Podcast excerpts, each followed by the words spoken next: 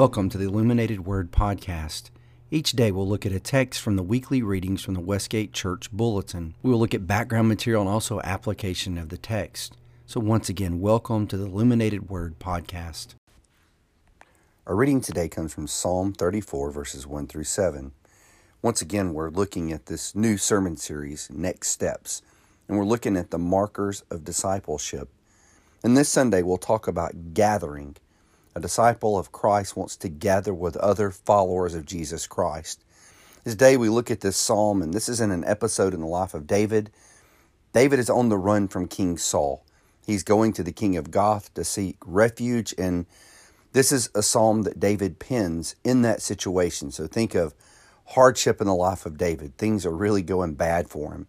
And he writes this beautiful psalm in his worship to God. So I want you to just notice his attitude even amidst hardship. So I'm going to begin with this reading once again Psalm 34, 1 through 7. This is the ESV version. I will bless the Lord at all times. His praise shall continually be in my mouth. My soul makes its boast in the Lord. Let the humble hear and be glad. O magnify the Lord with me, and let us exalt his name forever. I sought the Lord, and he answered me and delivered me from all my fears. Those who look at him are radiant and their faces shall never be ashamed. This poor man cried out, and the Lord heard him, and he saved him out of all his troubles. The angel of the Lord encamps around those who fear him and delivers them. So we begin off with this reading where he says, I will bless the Lord at all times. Even in horrible circumstances, David is going to bless the Lord. And it makes us think of the Apostle Paul. In 1 Thessalonians 5, Paul was a person that suffering was not foreign to him at all. And he said, Give thanks in all circumstances. So, in every circumstance, we give thanks to the Lord. We think of the Apostle Paul, where he writes this book of Philippians about joy. And he's writing about joy when he's in prison because of the gospel. So, we have this reminder that no matter the circumstances, one spiritual discipline is always be thankful. Give thanks to the Lord even when times are tough. Then in verse 2, he says, He boasts in the Lord. Now in the new covenant, we know that our boast is in Jesus Christ.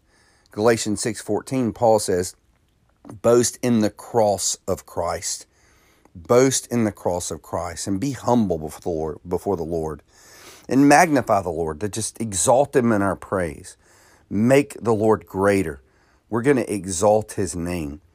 And then he seeks the Lord, and the Lord delivers him and he talks about being radiant. That word radiant is used back in Isaiah uh, to refer to a woman's face when she sees her child that's been lost and brought back to her. The radiance of joy a mother would, would have in being reunited with her child. This is also the same word used, and I think maybe David's talking about this when Moses goes on the mountain and his face is transformed. It's radiant and bright because he's been in the presence of God. In verse 7, the angel of the Lord encamps around those who fear him and delivers them. This would be uh, the captain of Jehovah's mighty host. Uh, in some sense, the angel of the Lord have encamped around David. We know in 2 Kings 6, uh, there's the episode where Elisha is in the city of Dothan, of all places, and the king of Aram sends out the army to destroy Elisha because Elisha has been giving the, the king of Israel all kinds of information from the Lord. So the king of Aram wants Elisha dead. And so Elisha comes out and his servant is with him and they're surrounded by these enemy armies. And Elisha prays that his eyes of his servant will be opened and now his servant can see the mighty hosts of angels surrounding the city and protecting them. So maybe this is a reference to that, the the the angelic host of God's army protecting David. But for our purposes in this sermon series, I want you to think about verse 1. Now, notice this.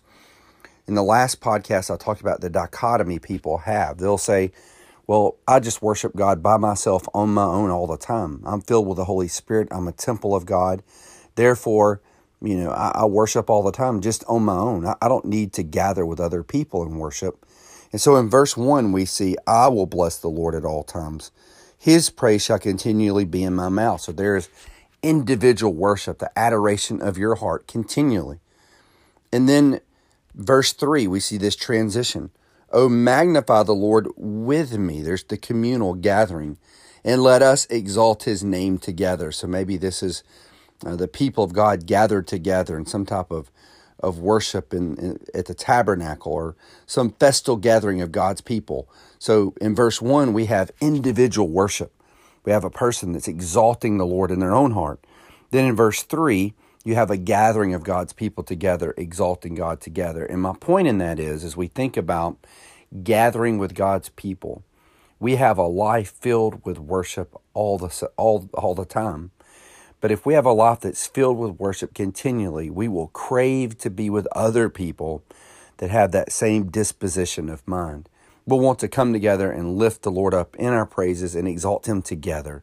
So you see, it's both. It's not either or, it's both individual worship and also gathering with other believers.